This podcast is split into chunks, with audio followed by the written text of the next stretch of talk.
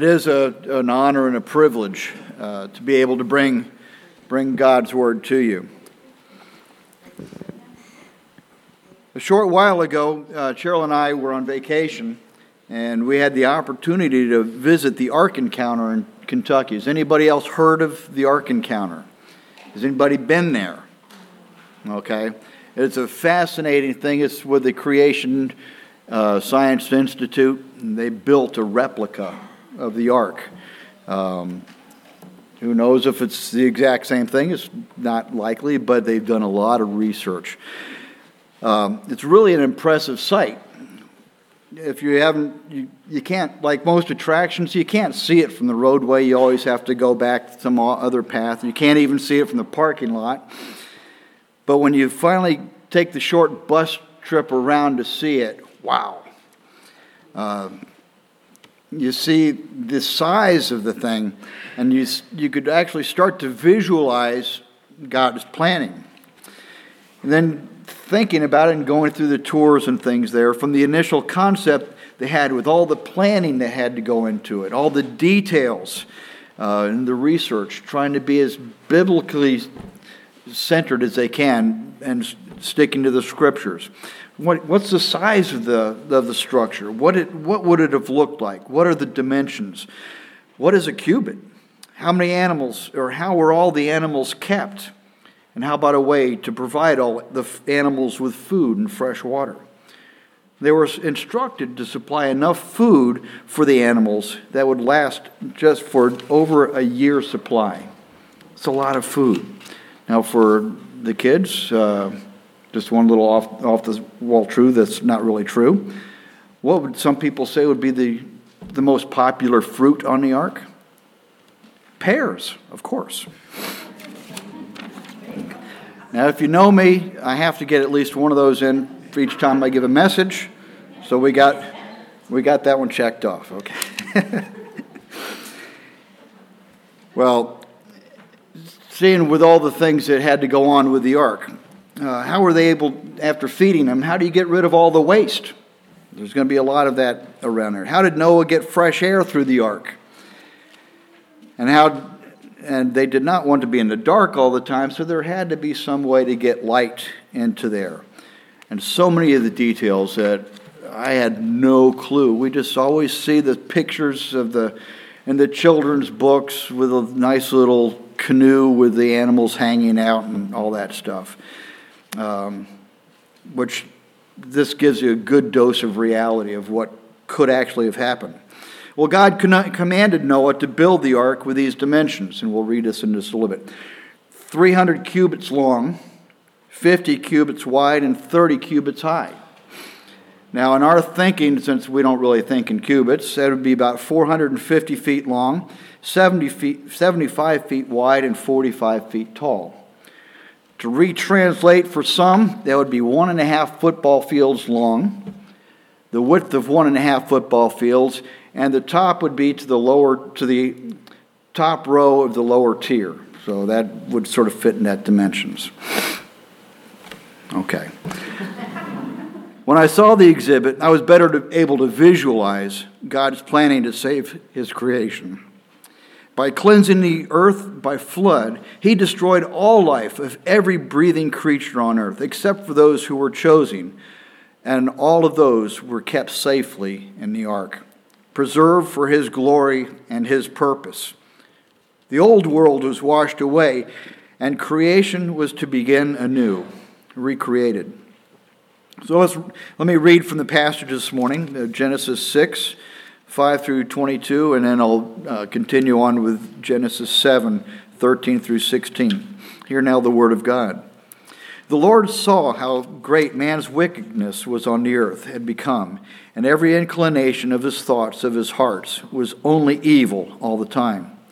The Lord was grieved that he had made man on earth, and his heart was filled with pain.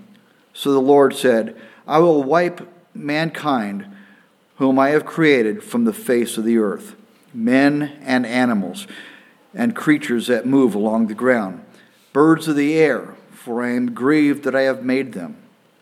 But Noah found favor in the eyes of the Lord. This is the account of Noah. Noah was a righteous man, blameless among the people of his time. He walked with God. Noah had three sons Shem, Ham, and Japheth. Now the earth was corrupt in God's sight and was full of violence. God saw how corrupt the earth had become, for all the people of the earth had corrupted their ways. So God said to Noah, I am going to put an end to all people, for the earth is filled with violence because of them. I am surely going to destroy both them and the earth. So make yourself an ark of cypress wood. Make rooms in it and coat it with pitch inside and out. This is how you are to build it. The ark is to be 450 feet long, 75 feet wide, and 45 feet high. Make a roof over it and finish the ark with, to within 18 inches of the top. Put a door in the side of the ark and make lower, middle, and upper decks. I am going to bring floodwaters to the earth to destroy all life under the heavens, every creature that has breath in it, breath of life in it. Everything on earth will perish. But I will establish my covenant with you, and you will enter the ark. You and your sons and your wives and your sons' wives with you. You are to bring into the ark all two of every living creature, male and female, to keep them alive with you. Two of every kind of bird, of every kind of animal, and every kind of creature that moves along the ground will come to you to be kept alive. You are to take every kind of food that is to be eaten and store it away as food for you and for them. Noah did everything just as God had commanded them. And continuing Genesis 7. On that day, on that very day, Noah and his sons, Shem, Ham, and Japheth, together with his wife and the wives of his three sons, entered the ark. They had with them every wild animal according to its kind, all livestock according to their kinds, every creature that moves along the ground according to its kind, and every bird according to its kind, everything with wings. Pairs of all creatures that have the breath of life in them, came to Noah and entered the ark. The animals going in were male and female of every living thing, as God had commanded Noah. Then the Lord shut them in. Let's pray. Gracious Lord, as we as we see your word, as we look into your word, and how, how you offered Noah protection, and how, uh, as we will look in as You've given us such wonderful things, a creation, a new creation, that we could come before you. Open our eyes and our ears. Help us to hear your word. In Christ's name, amen. Okay. The Lord shut them in. This is one interesting thing about the ark was that it had only one door. It's only one way to get in and only one way to get out. What I want to look at this morning are some examples of shut doors and open doors. We'll take a look at some other particular shut doors or gates and passageways in the Older Testament, and then look at some in the Newer Testament. And we'll see how God shut some of the doors and then how He opened them, opened them and the results. Doors, gates, passageways, entry, entryways Simply put, these allow passage through a barrier of some kind. Most commonly, there's a wall. Walls were built to enforce the separation between two sides. Walls can be constructed of materials wood, rock, stone. In essence, it's a strategic line of defense, protecting hopefully the ones who constructed it. In Noah's situation, the hull, the side of the ship, was the line of defense against the storm to protect them. The purpose of the doors and gates are to allow passage on a certain designated pathway with permis- permission to pass through the wall. We could also say that a bridge over a moat or a large chasm is, in essence, a doorway. You need to cross the bridge. Doors and gates keep people or things that should not be in out. And to keep the people inside the protected area safe from the dangers, or to keep people and things in from the other side, protecting the people on the outside. That is to say, one example a lion at a, at a zoo, kept in a cage. He's protecting where the cage, the wall is protecting the visitors on the outside. So let's step back from the, at the very beginning. Soon after creation, Adam and Eve were driven from the Garden of Eden. They were driven from the presence of God because of their sin. Immediately, a barrier now separated mankind from the glory of God. There was no direct fellowship. God cannot stand sin, He cannot tolerate it. There has to be a separation, and man caused that. So they were thrown out. And the doorway, the gate, the pathway was guarded by cherubim. They blocked their way back in, partly to protect Adam and Eve also. And we'll see more example for that. But it was to keep them from the presence of God. In Noah's situation, he, his family, and the animals passed through the wall, the side of the ship, and they passed through the one and only door to get in to safety. Then God shut them in. Again, God created the door, God blocked the way to keep them safe from the dangers that were to come and to keep them safely and securely. They were about to experience God's wrath on the earth.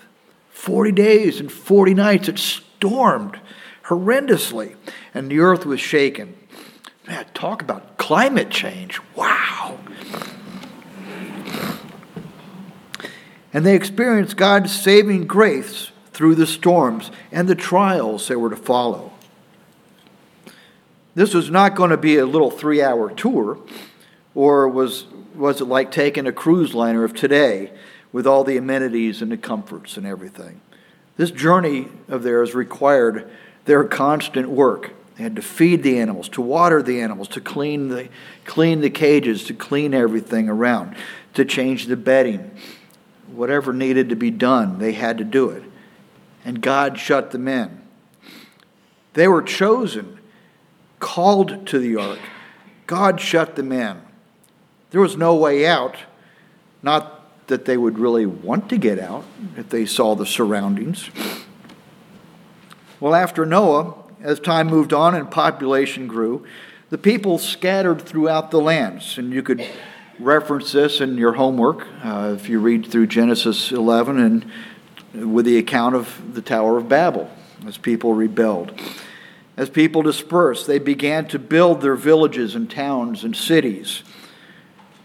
And of course, walls were erected around to protect them from the wild beasts that may be around from other invaders, from themselves.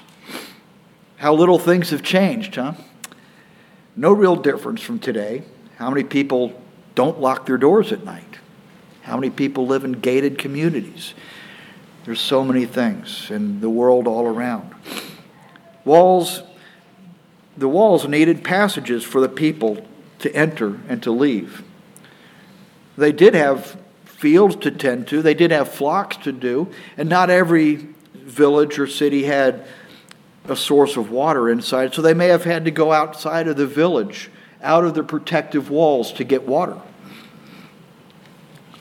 So they needed doorways to get through. And of course, these doorways and gateways, passages through the walls needed to be needed protection so that the residents could rest securely. Well, throughout history, city gates and palace gates were usually grand structures to display the power of the city, of the, of the town, of the, the kingdom, um, in order for an invader that maybe uh, intimidate an invader that might be thinking of doing something. In order for an invader or an enemy to overtake a city, they had to pass through the gate.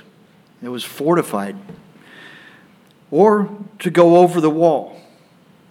mm, that could be tough. Or to find some other way to sneak in. Well, let me look at another example of a passageway, doorway. This one I'll say is from Exodus 26, 31 through 33. And bear with me, this is we'll draw, draw this together a little bit better. This is when the Israelites were traveling through Sinai and Moses, they were about to build the, the tabernacle. So here's another doorway. Make a curtain of blue, purple, and scarlet yarn and finely twisted linen, with cherubim working, worked into it by a skilled craftsman. Hang it with gold hooks on four posts of acacia wood, overlaid with gold and standing on four silver bases. Hang the curtain from the clasp and place the ark of the testimony behind the curtain. The curtain will separate the holy place from the most holy place. Another barrier has been put in, in the, the tabernacle. And we see here again the cherubim. Remember in the Garden of Eden, the cherubim. Their instructions were at this time to weave it into the, into the cloth. So the cherubim were standing guard between between the holy God and sinful mankind.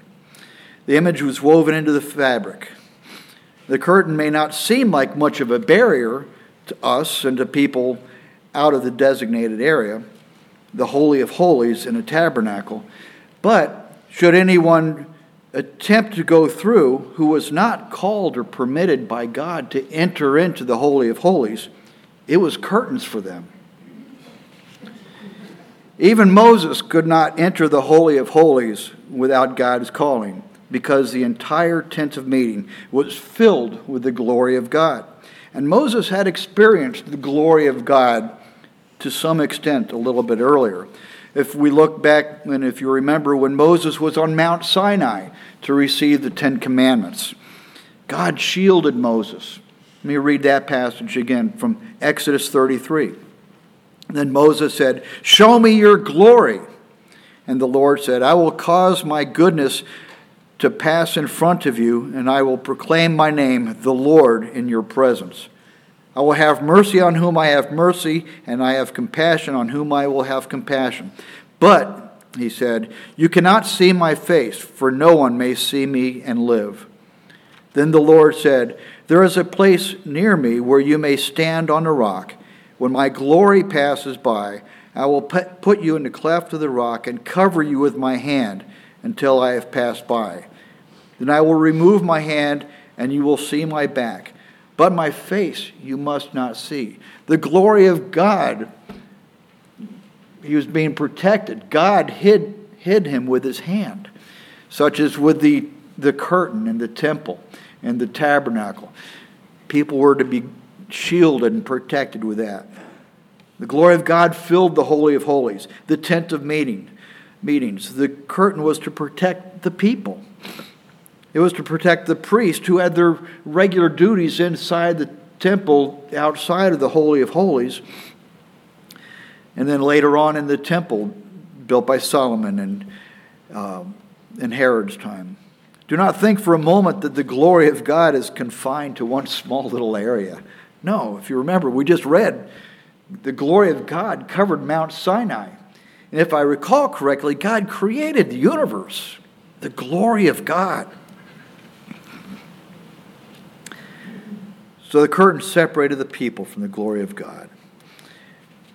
It was a door which could be passed through to approach God, and only by one priest, one called person each year. And that was on the Day of Atonement, on a chosen day by a chosen person for a chosen purpose.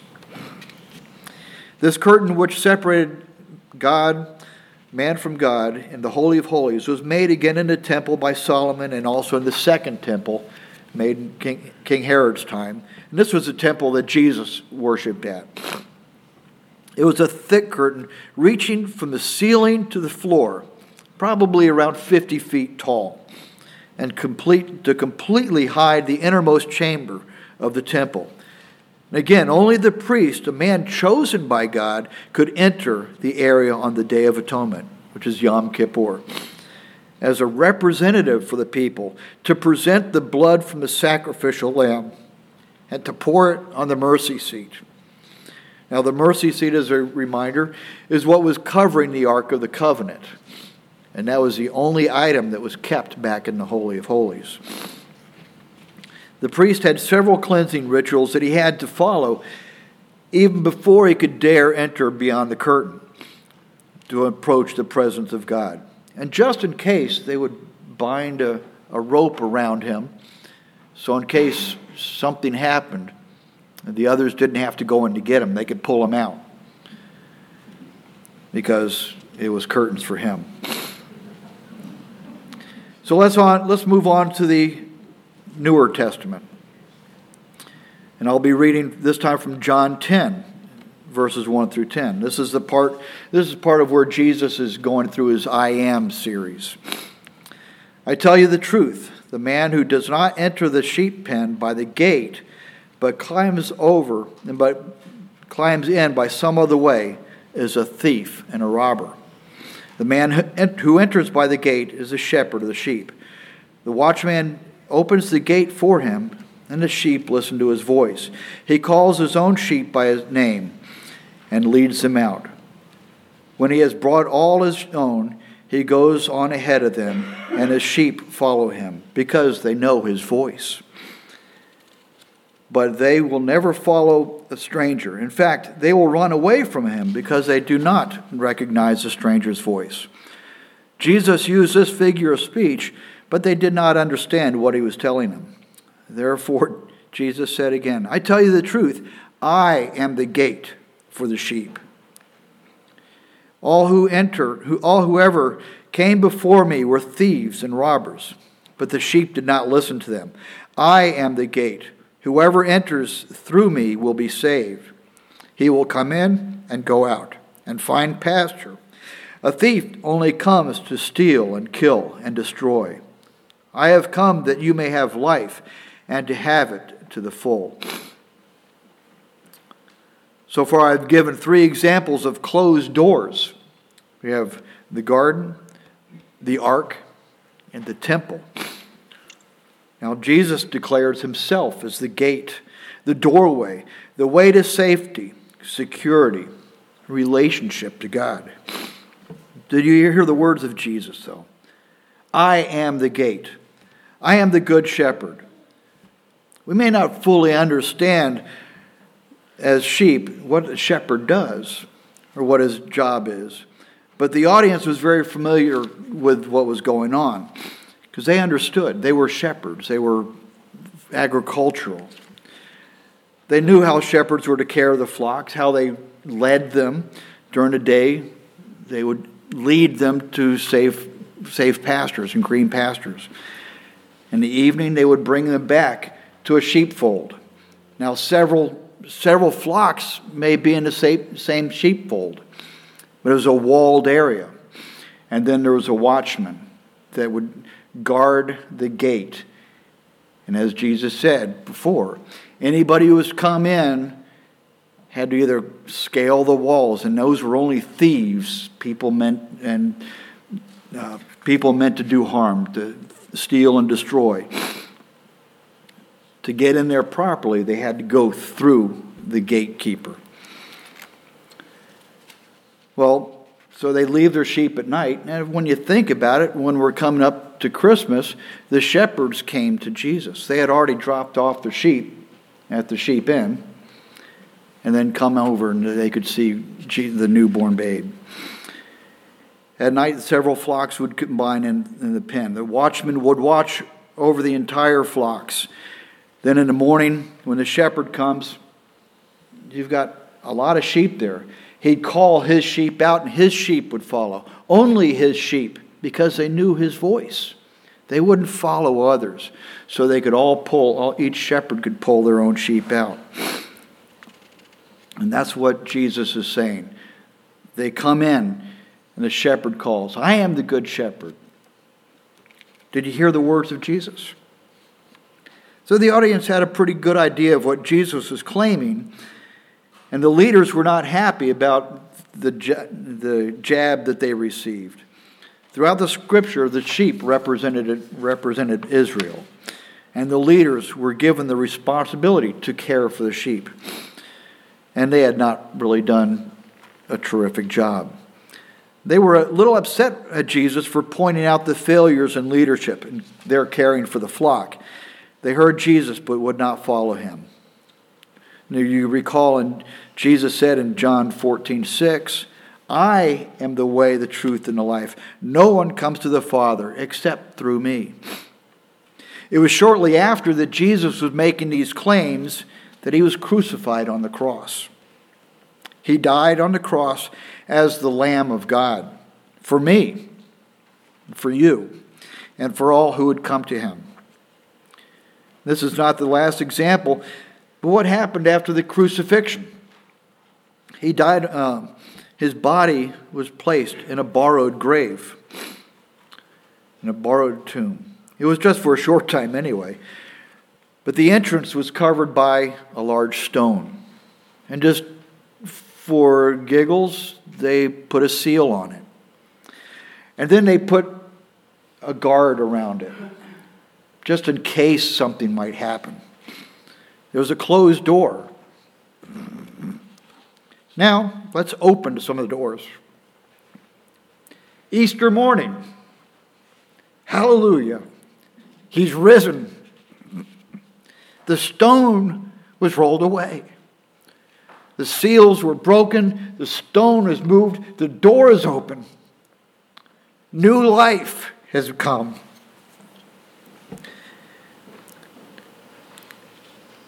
He conquered death to give life to those who would follow him, to give, to give us new life. Now let's take another step back. We see the last door we showed. Let's go back. Let's go back to the temple. Remember that curtain? What happened at the moment of Jesus' death? It's recorded in two spots. I'll read from Matthew 27 50 and 51. And when Jesus had cried out again in a loud voice, he gave up his spirit. At that moment, the curtain of the temple was torn in two from top to bottom. The earth shook and the rock split. Here again, the doorway that blocked man from God was torn. Not from the bottom up that you might expect, but from the top down, showing that God tore the curtain. It was fixed solidly up to the top of the temple. God tore it. We now had direct access to God. The glory of God was able to, to come out to the people.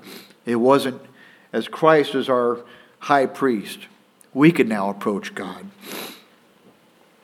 God has torn the curtain from the top. Jesus' death on the cross as the Lamb of God allows us direct access to the true and living God. That doorway is now open to all who would enter. Now let's go back even more, back to Noah. When the ark had finally settled on solid ground, it had been over a year. It was now time to leave the ark. The door had to be opened. They had come out of the ark into a new world. The old things had been washed away. In a way, they entered a new creation. Noah, his family, and animals which were on the ark all heard God's call previously to the safety of the ark. Did I do I ask you again? Did you hear what Jesus said? I am the gate. And again, I am the way, the truth, and the life. No one comes to the Father except through me. There is only one way to the Father, only one path, and that's through Christ Jesus. When Adam and Eve were exiled from the garden and fellowship with God, we are now invited. We are called to come to Him, to enter His rest to enter the garden. Christ has unlocked the door, has opened the door. Have you heard the call of Jesus? Did you hear what Jesus said? Let's pray. Lord and Savior, gracious God, what a delight, what awe inspiring notion that you've opened the doors, that we could come before you, the true and living God, to worship you, to know you as our God. Hallelujah. Thank you. In Jesus' name, amen.